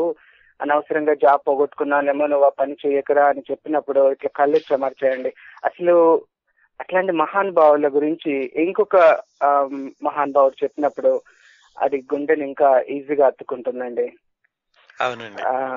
మీరు ఒకవేళ అంటే మీరు ఏదో ప్రోగ్రామ్ డిస్కంటిన్యూ అంటున్నారు కదా we don't want lose you మీరు ఖచ్చితంగా మీరు ప్రోగ్రామ్ చేయాల్సిందే. మీ అభిమానులను మీ అభిమానులను ఆనందపరచాల్సిందే. ధన్యవాదాలు రమేష్ గారు. Okay thank you Kiran Prabha గారు. థ్యాంక్ యూ వెరీ మచ్ వింటూ ఉండండి. నమస్తే అండి. నమస్తే బాయ్ ఆ విధంగా ఒకవైపు నుంచి బిఎన్ రెడ్డి గారు గూడవల్లి రామబ్రహ్మం గారితో పరిచయం. గూడవల్లి రామబ్రహ్మం గారి దగ్గర సముద్రాల రాఘవాచారి గారు పనిచేస్తున్నారు. మళ్ళా బిఎన్ రెడ్డి గారు ప్రెస్ ద్వారా పారేపల్లి వెంకటశేషయ్య గారు పరిచయం. పారేపల్లి వెంకటశేషయ్య గారు అప్పటికి ఒక సినిమా నిర్మించారు. మరో సినిమా నిర్మించడానికి ఆయన తయారుగా ఉన్నారు. ఆ సమయంలో బిఎన్ రెడ్డి గారిని ఈ పారేపల్లి వెంకటశేషయ్య గారు అప్పుడప్పుడు స్టూడియోకి రమ్మని పిలుస్తూ ఉండేవాళ్ళు పరిచయంతో. ఆ బిఎన్ రెడ్డి గారు అక్కడ స్టూడియోకి వెళ్ళినప్పుడు ఆయనకి హెచ్ఎం రెడ్డి గారు పరిచయం అయ్యారు. హెచ్ఎం రెడ్డి గారు ఏమిటంటే ఏదైనా సరే తలుచుకుంటే ఆయన నిద్రపోడట ఆ పని అయ్యే వరకు కూడాను. అంతగా అంత పర్సిస్టెన్స్ ఉన్నటువంటి వ్యక్తి ఆయన. ఆయన బిఎన్ రెడ్డి గారు పరిచయం అయ్యాక సరే మీరు ప్రెస్ పెట్టారు మీ ఫ్యామిలీ అంతా కూడా బిజినెస్లో ఉంది కదా మరి మీరు సినిమా బిజినెస్లో కూడా రావచ్చు కదా మేము ఒక సినిమా తీయబోతున్నాము అని బిఎన్ రెడ్డి గారిని ఆయన ప్రోత్సహించారు. సరే బిఎన్ రెడ్డి గారు ఆలోచించారు. ఆలోచిస్తుంటే ఆయన ఇంకా మరీ మరీ ఇన్ని చాలా పుష్ చేయడం మొదలు పెట్టారు ఆయన గురించి ఒక జోక్ ఉందట మన హెచ్ఎం రెడ్డి గారి గురించి. ఆయన ఎంత మనుషుల్ని ఒప్పించగలరు అంటే హిమాలయాల్లో ఉన్న వాళ్ళకు కూడా రిఫ్రిజిరేటర్లు అమ్మగలరు. అంతటి వ్యాపారాత్మక దృక్పథం ఉన్నటువంటి వ్యక్తి హెచ్ఎం రెడ్డి గారిని తమిళ్ విమర్శకుడు రాండార్ గై అని ఆయన రాశాడు. మొత్తానికి బిఎన్ రెడ్డి గారిని ఆయన ఒప్పించడం మొదలు పెట్టారు సినిమాల్లోకి రమ్మనమని. అప్పటికే గొడవల్లి రామబ్రహ్మం గారు కూడా సినిమాలు తీద్దామని ఆయన ప్రయత్నాలు చేస్తున్నారు. అంతకుముందు ఆయన బాల సన్యాసిని బాల యోగిని అన్న సినిమా తమిళ నుంచి తెలుగులోకి వస్తుంటే దానికి సహాయం చేయడానికని గూడవల్లి రామబ్రహ్మం గారు సినిమా రంగంలోకి అప్పటికే అడుగు పెట్టారు. ఆయన అటు వెళ్ళారు బిఎన్ రెడ్డి గారిని హెచ్ఎం రెడ్డి గారు ఒప్పించడం మొదలు పెట్టారు అప్పటికి హెచ్ఎం రెడ్డి గారు ఏం చేస్తున్నారంటే కనకతార అనే సినిమా తీస్తున్నారు. అప్పుడు బిఎన్ రెడ్డి గారిని ఎట్లాగైతే ఒప్పించి తర్వాత సినిమాలో పెట్టుబడి పెట్టడానికి ఆయన రంగం సిద్ధం చేశారు. అదండి. ఆ విధంగా బిఎన్ రెడ్డి గారు సినిమా రంగంలోకి అడుగు పెట్టేటటువంటి అవకాశం దొరికింది. అవకాశం అనే కాదు. ఆయన ఒప్పించారనుకోండి. ఆ విధంగా ఆయన వ్యాపారాత్మకంగా సినిమాల్లోకి వెళ్ళారు. అప్పటి వరకు ఆయనకున్నటువంటి అభిరుచల్లా నాటకాలు వేయడం ఇలా గొడవలి రామబ్రహ్మం గారి పత్రిక ఆఫీసులో కూర్చుని సాహితీ మిత్రుల యొక్క చర్చల్లో వాళ్ళ గురించి తెలుసుకోవడం. అది ఆ మాత్రమే ఆయన నేపథ్యం. అక్కడి నుంచి ఆయన సినిమా పెట్టుబడితోటి హెచ్ఎం రెడ్డి గారితో కలిసి సినిమాల్లోకి వచ్చారు. ఇక్కడ మరొక మహత్తరమైనటువంటి సంఘటన జరిగింది ఈ సినిమాలో. ఏమిటంటే బిఎన్ రెడ్డి గారు వచ్చేటప్పుడు ఆయన మిత్రుడు బ్రిజ్ మోహన్ దాస్ అనుకున్నాం కదా ఇది హై స్కూల్లో కూడా కలిసి హై స్కూల్ నుంచి కలిసి చదువుకున్నటువంటి వ్యక్తి. ఆయన ఈయన బిఎన్ రెడ్డి గారు కలిసి హెచ్ఎం రెడ్డి గారితో పెట్టుబడి పెట్టడానికి వచ్చారు. హెచ్ఎం రెడ్డి గారు రోహిణి పిక్చర్స్ అనేటటువంటి సంస్థని పెడుతూ వీళ్ళని వాటాదారులుగా తీసుకున్నారు. మరి ఈయన వచ్చేస్తే ప్రెస్ ఎవరు చూస్తారు? అది నాగిరెడ్డి గారికి అప్పగించారు. ప్రెస్ చూసుకోమని నాగిరెడ్డి గారికి ఇచ్చి ఈయన ఈ సినిమాలో పెట్టుబడి పెట్టారు. రోహిణి పిక్చర్స్ అనేది మొదలైంది. దీంట్లో ఇంకెవరు వాటాదారులు? బిఎన్ రెడ్డి గారు బ్రిజ్మోహన్ దాసు హెచ్ఎం రెడ్డి గారు అలాగే బిఎన్ రెడ్డి గారి మిత్రుడు ఇంకొక ఆయన మూలా నారాయణ స్వామి అని తాడిపత్రి. ఆయన్ని కూడా పిలిచారు. వాళ్ళు బాగా డబ్బులున్నాళ్ళు మూల నారాయణ స్వామి గారు. వాళ్ళని రాయలసీమ బిర్లాలు అంటూ ఉండేవాళ్ళు. ఆ మూల నారాయణ స్వామి గారి ఫ్యామిలీలు కూడా చాలా విద్యా సంస్థలు పరిశ్రమలు నడుపుతూ పేదవాళ్ళకి చదువు చెప్పిస్తూ ఉండేవాళ్ళు. అలా మూలా నారాయణ స్వామి గారి కుటుంబంలో యొక్క సహాయం తీసుకుని పేద విద్యార్థిగా ఉండి చదువుకుని పైకొచ్చి ఆంధ్రప్రదేశ్ ముఖ్యమంత్రి కూడా అయినటువంటి వ్యక్తి దామోదరం సంజయవయ్య గారు. అంత గొప్ప ఫ్యామిలీ ఆ మూల నారాయణ స్వామి గారిది. ఆయన్ని కూడా ఈ రోహిణి పిక్చర్స్లో వాటాదారుడిగా ఉండమని బిఎన్ రెడ్డి గారు పిలిచారు.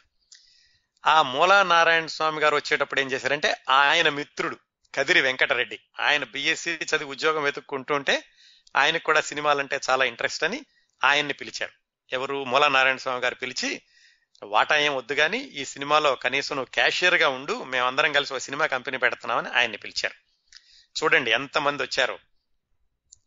ఇలా వచ్చినప్పుడు బిఎన్ రెడ్డి గారు కేవలం నిర్మాతే అయినప్పటికీ అంటే ఒక వాటాదారు అయినప్పటికీ ఈయన ఏమిటంటే ఆ సినిమా యొక్క కథ దాని తెరకు అనువాదం చేయడం వీటన్నిటిలో కూడా ఆయన పాలు పంచుకుంటూ ఉండేవాళ్ళు. ఈ సినిమాకి ఈ రోహిణి పిక్చర్స్ పెట్టినప్పుడు ఇంకో కుర్రాడిని బందర్ నుంచి పిలిచారు హెచ్ఎం రెడ్డి గారు. ఆ కుర్రాడు బందర్ నుంచి ఎలా వచ్చాడంటే హెచ్ఎం రెడ్డి గారు తీసిన ద్రౌపది వస్త్రాపహరణం సినిమా చాలా బ్రహ్మాండంగా ఆడితే ఆ సినిమా అసలు ఏం బాగుండలేదు. ఏమీ ఆడనటువంటి ద్రౌపది మాన సంరక్షణం సినిమా టెక్నికల్గా చాలా బాగుంది. హెచ్ఎం రెడ్డి గారి సినిమా టెక్నికల్గా బాగోలేదు అని ఒక ఆయన బందర్లో కూర్చుని సినిమా విశ్లేషణ రాశాడు. హెచ్ఎం రెడ్డి గారికి ఈ కుర్రాడు ఎవరు? సినిమా ఇంత బాగా ఆడితే ఈయనేమో సినిమా బాగాలేదని రాశాడు ఎంత ధైర్యం? కానీ తను రాసిన దాంట్లో పాయింట్ ఉందని ఆ కుర్రాడిని మద్రాసు పిలిపించి ఎరాబ్బాయి నువ్వు చాలా బాగా రాశావు. నేను సినిమాలో దర్శకత్వం శాఖలో అవకాశం ఇస్తాను వస్తావా? అని ఆ కుర్రాడిని పిలిచి మరి ఆయన దర్శకత్వ శాఖలో ఈ కొత్త సినిమాకి తీసుకున్నారు. ఆ కుర్రాడే కమలాకర్ కామేశ్వరరావు గారు. అదండి వాళ్ళిద్దరూ ఒకే సినిమాలో కలిసినటువంటి సందర్భం. ఈ హెచ్ఎం రెడ్డి గారు స్థాపించిన రోహిణి సంస్థ రోహిణి పిక్చర్స్ ఇంకా చాలా ప్రత్యేకతలు ఉన్నాయండి ఈ సినిమాకి. బిఎన్ రెడ్డి గారు బ్రిజ్మోహన్ దాస్ అటు నుంచి మూల నారాయణ స్వామి గారు కేవీ రెడ్డి గారు తర్వాత రోజుల్లో ఏది మాయాబజార్ సినిమా తీసిన కేవీ రెడ్డి గారు కేవలం దీంట్లో క్యాషియర్ సముద్రాల రాఘవాచారి గారు ఇంతమంది సినిమాలకు వచ్చారు. ఇంకొక ప్రముఖ వ్యక్తి ఈ సినిమా ద్వారా చిత్రరంగ ప్రవేశం చేసింది చిత్తూరు నాగయ్య గారు. ఆయన ఈ సినిమాలో ఒక చిన్న వేషం వేశారు. ఇంకా ఈ సినిమాలో వాటాదారులుగా ఉన్న వాళ్ళల్లో కన్నాంబ గారు కూడా ఒకళ్ళు. కన్నాంబ గారు కూడా ఈ సినిమాలో హీరోయిన్ అనుకోండి. ఆ విధంగా ఇంతమంది కలిశారండి ఈ ఒక్క సినిమాలోను. ఈ సినిమా పేరు గృహలక్ష్మి. ఈ సినిమాతోటి ఇంతమంది చిత్రరంగానికి పరిచయమైన వాళ్ళు తర్వాత రోజుల్లో తమ తమ రంగాల్లో నిష్ణాతులయ్యారు. కేవీ రెడ్డి గారు ప్రఖ్యాత దర్శకులయ్యారు. నాగయ్య గారు ప్రముఖ నటుడు సంగీత దర్శకుడు అయ్యారు. కమలాకర్ కామేశ్వరరావు గారు పౌరాణిక బ్రహ్మ అయ్యారు బిఎన్ రెడ్డి గారు కళాత్మక దర్శకుడు అయ్యారు ఇలాగా ఇంతమంది తర్వాత రోజుల్లో పైకి వచ్చారు వాళ్ళందరికీ మొట్టమొదటిసారిగా అవకాశం ఇచ్చిన సినిమా ఈ గృహలక్ష్మి అన్నమాట. ఈ గృహలక్ష్మి సినిమా అసలు ఏమిటంటే దాని కథ అప్పట్లో దొమ్మేటి సూర్యనారాయణ అని ఒక ఆయన సత్యనారాయణ అని ఒక ఆయన ఉండేవాళ్ళు. సత్యనారాయణ సూర్యనారాయణ ఒక ఆయన ఉండేవాళ్ళు. దొమ్మేటి సూర్యనారాయణ అనుకుంటాను. ఆయన కన్నాంబ గారు కలిసి రంగస్థలం మీద నాటకాలు వేస్తూ ఉండేవాళ్ళు. కన్నాంబ గారు సినిమాల్లోకి వచ్చాక ఆయన కూడా సినిమాల్లోకి వచ్చారు. వచ్చాక ఏమైందంటే ఈ కనకతార అనే సినిమాలో కన్నాంబ గారితో కలిసి వేశారు ఆయన. ఆయన రంగస్థలం మీద ఉండగా ఇది దుమ్మేటి సూర్యనారాయణ అన్న ఆయన రంగస్థలం మీద ఉండగా రంగూన్ రౌడీ అని ఒక నాటకం వేసేవాళ్ళండి. ఆ రంగూన్ రౌడీ నాటకాన్ని కొంచెం మార్చి ఈ గృహలక్ష్మి కథ తయారు చేశారు. నిజానికి సినిమా పేరు కూడా రంగూన్ రౌడీ అనే ఉంచుదాం అన్నారు. ఎవరు? హెచ్ఎం రెడ్డి గారు.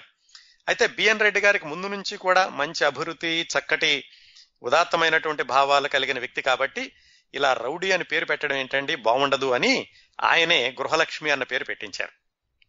చెప్పుకున్నాం కదా బహుశా ఇది మూడవ సాంఘిక చిత్రం అనుకుంటానండి గృహలక్ష్మి అనేది. ఇది మొత్తం తెలుగు టాకీలు మొదలయ్యాక. ప్రేమ విజయం తర్వాత బాలయోగిని ఆ రీమేక్ తర్వాత వచ్చినటువంటి గృహలక్ష్మి దాదాపుగా అది మూడవ సాంఘిక చిత్రం అని చెప్పుకోవచ్చు. ఆయన అప్పుడు గృహలక్ష్మి అన్న పేరు పెట్టి బిఎన్ రెడ్డి గారే దీనికి కథ కూడా కొంచెం ఎలా మార్చాలి ఏమిటి చేశారు.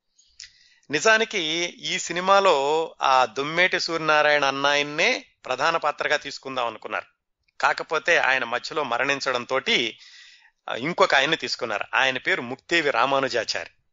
ఆయన కన్యాశుల్కం నాటకాన్ని ఎక్కువగా ప్రదర్శిస్తూ ఉండేవాళ్ళు. ఆయన్ని ఈ సినిమాలో హీరోగా తీసుకున్నారు కన్నాంబ గారి హీరోయిన్. కన్నాంబ గారి సోదరుడి పాత్ర నాగయ్య గారు వేశారు. నాగయ్య గారు బిఎన్ రెడ్డి గారు మళ్ళీ పరిచయం నాటకాల్లో. ఆ విధంగా నాగయ్య గారిని బిఎన్ రెడ్డి గారు ఈ గృహలక్ష్మిలోకి తీసుకొచ్చారు. కేవీ రెడ్డి గారిని మూల నారాయణ స్వామి గారు తీసుకొచ్చారు. మూల నారాయణ స్వామి గారిని మళ్ళీ బిఎన్ రెడ్డి గారు తీసుకొచ్చారు. సముద్రాల గారిని కూడా బిఎన్ రెడ్డి గారే తీసుకొచ్చారు గృహలక్ష్మి సినిమాలోకి. ఇలా వీళ్ళందరూ వచ్చారు. ఈ సినిమా మొదలైందండి. ఈ సినిమా మొదలయ్యాక కమలాకర్ కామేశ్వరరావు గారు దర్శకత్వ శాఖలో అసిస్టెంట్గా ఉన్నారు. కేవీ రెడ్డి గారికి దర్శకత్వ శాఖకి ఏం సంబంధం లేదు. ఆయన ఓన్లీ క్యాషియర్ మాత్రమే. కాకపోతే కేవీ రెడ్డి గారు కమలాకర్ కామేశ్వరరావు గారు రూమ్మేట్స్గా ఉండేవాళ్ళు. ఇద్దరు మాట్లాడుకుంటూ తర్వాత రోజుల్లో మనం ఎవరమైనా దర్శకుడు అయితే గనక రెండో వాళ్ళు మనం అసిస్టెంట్గా పనిచేయాలి అని అనుకుంటూ ఉండేవాళ్ళు. ఈ గృహలక్ష్మి సినిమా నిర్మాణం జరుగుతున్నంతసేపు. ఇలా అంతా సిద్ధమైంది. ఇంకా ఈ చిత్రంతో మరొక ఇద్దరు కళాకారులు పరిచయమైన వాళ్ళు ఆ తర్వాత బిఎన్ రెడ్డి గారికి కేవీ రెడ్డి గారికి కూడా మొట్టమొదటి రోజుల్లో వాళ్ళ సినిమాలు అద్భుతంగా రావడానికి ఎంతో దోహదం చేసిన వాళ్ళు రామనాథ్ అన్నాయన ఏకే శేఖర్ అన్నాయన. ఈ రామనాథ్ అన్నాయన స్వతహాగా మలయాళి కానీ తెలుగు బాగా నేర్చుకున్నారు. ఆయన ఏంటంటే కథ రాసేవాడు స్క్రీన్ ప్లే రాసేవాళ్ళు ముఖ్యంగా ఆయన ఫోటోగ్రాఫర్. అంటే ఛాయాగ్రహణం చేసేవాళ్ళు. కానీ స్క్రీన్ ప్లే కూడా ఆయన రాసేవాడు. ఏకే శేఖర్ అన్న ఆయన కళాదర్శకుడు. వాళ్ళిద్దరికీ కూడా అప్పటికే సినిమాల్లో పరిచయం ఉంది. ఈ గృహలక్ష్మి సినిమాలో హెచ్ఎం రెడ్డి గారు తప్ప మిగతా వాళ్ళందరికీ దాదాపుగా అదే మొట్టమొదటి సినిమా అని చెప్పుకోవచ్చు. ఆ తర్వాత రోజుల్లో రామ్నాథ్ ఏకే శేఖర్ ఇద్దరూ కూడా బిఎన్ రెడ్డి గారికి కేవీ రెడ్డి గారికి కూడా వాళ్ళ మొట్టమొదటి మొట్టమొదటి సినిమాలు స్క్రీన్ ప్లే చేయడంలో చాలా సహాయం చేశారు. ఇలా మొత్తం సిద్ధమైందండి రంగం. రంగం సిద్ధమయ్యాక ఈ సినిమాలోనే కాంచనమాల గారిని కూడా వాంపుగా పరిచయం చేశారు. అది కూడా మనం కాంచనమాల గారి గురించి మాట్లాడుతున్నప్పుడు చెప్పుకున్నాం. ఈ సినిమా ఇలా నిర్మాణం అవుతున్న సమయంలో బిఎన్ రెడ్డి గారు కూడా దర్శకత్వ శాఖలో లేరు కానీ దగ్గరగా గమనిస్తూ ఉండేవాళ్ళు. హెచ్ఎం రెడ్డి గారే దర్శకత్వం చేస్తూ ఉండేవాళ్ళు. అయితే ఏమైందంటే ఈ సినిమాలో హెచ్ఎం రెడ్డి గారికి ఎక్కువగా ప్రజల్ని ఎలాగా ఆకర్షించాలి అనే దాని మీద ఉండేది. ఉదాత్త భావాలు విలువలు ఆదర్శాలు ఇవన్నీ ఆయనకి రెండో వరుసలో ఉండేవి. డబ్బులు ఎలా సంపాదించాలి ప్రజల్ని తేలిగ్గా ఎలా ఆకర్షించాలి అనే దాని మీద ఎక్కువ ఆయన కేంద్రీకరిస్తూ ఉండేవాళ్ళు. అది బిఎన్ రెడ్డి గారికి నచ్చేది కాదు. నిజానికి దీంట్లో ఈ గృహలక్ష్మి సినిమాలో కాంచనమాలని కొంచెం అశ్లీలంగా చూపిస్తుంటే ఆ దృశ్యాలు తీసేటప్పుడు అక్కడ నుంచోలేక బిఎన్ రెడ్డి గారు బయటకు వెళ్ళేవాళ్ళట. అంత అప్పటి నుంచే కూడా అంత నిబద్ధత ఆయన మనసులో ఉండేది. ఆయన దర్శకత్వం చేయకపోయినప్పటికేను. ఈయన మాత్రం హెచ్ఎం రెడ్డి గారు మాత్రం బిఎన్ రెడ్డి గారికి ఏం తెలుసు నేను సినిమాల్లో ఎప్పటి నుంచో ఉన్నాను ఇలా ఉంటే తప్ప ప్రజలు చూడరు అని ఆయన ఆయన దోవలో ఆయన సినిమా తీశారు. మొత్తానికి సినిమా విడుదలయ్యింది. గృహలక్ష్మి చిత్రం. అది చాలా విజయవంతమై ఇరవై ఐదు వారాలు ఆడింది. బిఎన్ రెడ్డి గారేమో కళాత్మకం కళ అనుకునేవాళ్ళు. హెచ్ఎం రెడ్డి గారేమో కళను ఎలాగా కాసుల రూపంలో మార్చాలో ఆయనకి తెలుసు. మొత్తానికి ఆ సినిమా అయిపోయాక తర్వాత సినిమా ఏం తీయాలి అన్నప్పుడు బిఎన్ రెడ్డి గారు ఇంకా నేను ఈ సినిమాల్లోకి రాను ఈ సినిమాల్లో ఉండను. హెచ్ఎం రెడ్డి గారికి మరి సూటిగా చెప్పారో లేదో కానీ మొత్తానికి హెచ్ఎం రెడ్డి గారు తీసేటటువంటి ఆశలేల దృశ్యాలు ఆయన కథను మలిచేటటువంటి విధానం నచ్చక ఆయన సినిమాలో మానేద్దాం అనుకున్నారు. మానేసి మళ్ళా ఆడిటింగ్ చేసి ఆడిటింగ్కి వెళ్ళిపోదాం. ఇక సినిమాలు వద్దు అనుకుంటున్న రోజుల్లో ఈ బ్రిజ్మోహన్ దాస్ అన్నాయన మూలా నారాయణ స్వామి గారు నాగయ్య గారు వాళ్ళ తమ్ముడు నాగిరెడ్డి గారు వీళ్ళందరూ కూడా పట్టుబట్టి లేదు నువ్వు ఈ సినిమా మొదటి సినిమానే కదా అంత తొందరగా వెళ్ళొద్దు అని మొత్తానికి ఆయన మళ్ళీ వెనక్కి తీసుకొచ్చారు. వెనక్కి తీసుకొచ్చి వాళ్ళు కొత్తగా ఒక చిత్ర నిర్మాణ సంస్థని మొదలుపెట్టారు. అదే వాహిని సంస్థ. అది బిఎన్ రెడ్డి గారు నిర్మాత దర్శకుడుగాను ఆ తర్వాత ముప్పై సంవత్సరాల పాటు కొనసాగినటువంటి వాహిని సంస్థకి మూలం ఈ గృహలక్ష్మి సినిమాతో పడిందనమాట అయితే వీళ్ళందరూ కలిపి ఒక చిత్ర నిర్మాణ సంస్థ పెడుతున్నారు అనేటటువంటి విషయం తెలిసి హెచ్ఎం రెడ్డి గారు అన్నారట. ఆయన ఆయనకు ప్రాక్టికాలిటీ తెలీదు అంతా ఏదో ఐడియలిజం ఐడియలిజం అనుకుంటాడు వాస్తవాలు తెలియని ఆచరణ అర్థం కాని ఆదర్శవాది అని ఆయన విమర్శించారట ఎవరి దగ్గర. ఏమైనా బిఎన్ రెడ్డి గారు మళ్ళీ తన దోవలో కళాత్మక చిత్రాలు తీస్తూ ఈయన పేరు ఉత్తమ చిత్రాలు తీసే దర్శకుడిగా ఈయన తెచ్చుకున్నారు. హెచ్ఎం రెడ్డి గారు ఆయన పందాలో ఆయన కొనసాగుతూ ఆయన సినిమాలు ఆయన కొనసాగించారు. అదండి బిఎన్ రెడ్డి గారు సినిమాల్లోకి ప్రవేశించడానికి దారి తీసినటువంటి మొట్టమొదటి చిత్రం గృహలక్ష్మి. అక్కడి నుంచి విడిపోయి ఆయన మళ్ళా సొంతంగా మొదలుపెట్టినటువంటి సంస్థ వాహిని. పంతొమ్మిది వందల ముప్పై తొమ్మిది నుంచి పంతొమ్మిది వందల అరవై తొమ్మిది వరకు కూడా కొనసాగింది. ఆయన కేవలం పదకొండు సినిమాలు మాత్రమే తీశారు. ఈ వాహిని సంస్థ ద్వారా ఆయన మొట్టమొదటి సినిమా వందే మాతరం దగ్గర నుంచి చిట్ట చివరి సినిమా బంగారు పంజరం వరకు కూడా కొన్ని కొన్ని చిత్రాలను తీసుకుని వీటిలో కొన్ని సినిమాల గురించి ఇప్పటికే మాట్లాడుకున్నామండి. మనం నాగయ్య గారి గురించి చెప్పుకున్నప్పుడు వందే మాతరం గురించి అలాగే ఆ తర్వాత వచ్చినటువంటి దేవత సినిమా గురించి వీటన్నింటి గురించి కూడా మాట్లాడుకున్నాం సుమంగళి గురించి చెప్పుకున్నాం మనం. అందుకని మనం వచ్చే వారం ఏం చేద్దామంటే ఈ వందే మాత్రం దగ్గర నుంచి మొదలుపెట్టి కొన్ని కొన్ని సినిమాల్లో కొంత వివరణ కొంత విశ్లేషణ చూస్తూ మిగతా సినిమాలన్నింటినీ వచ్చే వారం పూర్తి చేద్దామండి. అలాగే బిఎన్ రెడ్డి గారు కొన్ని సినిమాలు తీద్దామనుకుని తీయకపోయారు. ఆయన తీద్దామనుకుని తీయలేకపోయినటువంటి సినిమాలు చిట్ట చివరి రోజుల్లో ఆయన ఈ ప్రేక్షకుల యొక్క అభిరుచిని తెలుసుకోలేక ఆ చిట్ట చివరి సినిమా బంగారు పంచనం ఎలాగా ప్రజాదరణ పొందలేకపోయింది ఆ బంగారు పంజరం తీశాక ఆయన దాదాపుగా ఎనిమిది సంవత్సరాలు జీవించి ఉన్నారు. చాలా బాధపడుతూ ఉండేవాళ్ళట ఏమిటి ఇంత మంచి సినిమాలు ప్రజలను ఆకర్షించే సినిమాలు తీసిన నేను మంచి సినిమా తీయలేకపోయాను ప్రేక్షకుల అభిరుచిని ఎందుకు నాడి పట్టుకోలేకపోతున్నాను అని చాలా బాధపడి మంచి సినిమా తీద్దాం అనుకునేవాళ్ళట. కొన్నిసార్లు కూడా అన్నారట పోనీ వెళ్ళిపోయి మళ్ళా నేను ఆడిటింగ్ చేసుకుంటే బాగుంటుంది అని. అలా ఆయన సినిమా తీయకుండానే పంతొమ్మిది వందల డెబ్బై ఏడులో మరణించారు. ఈ చిత్ర విశేషాలన్నీ మనం వచ్చే వారం మాట్లాడుకుందామండి.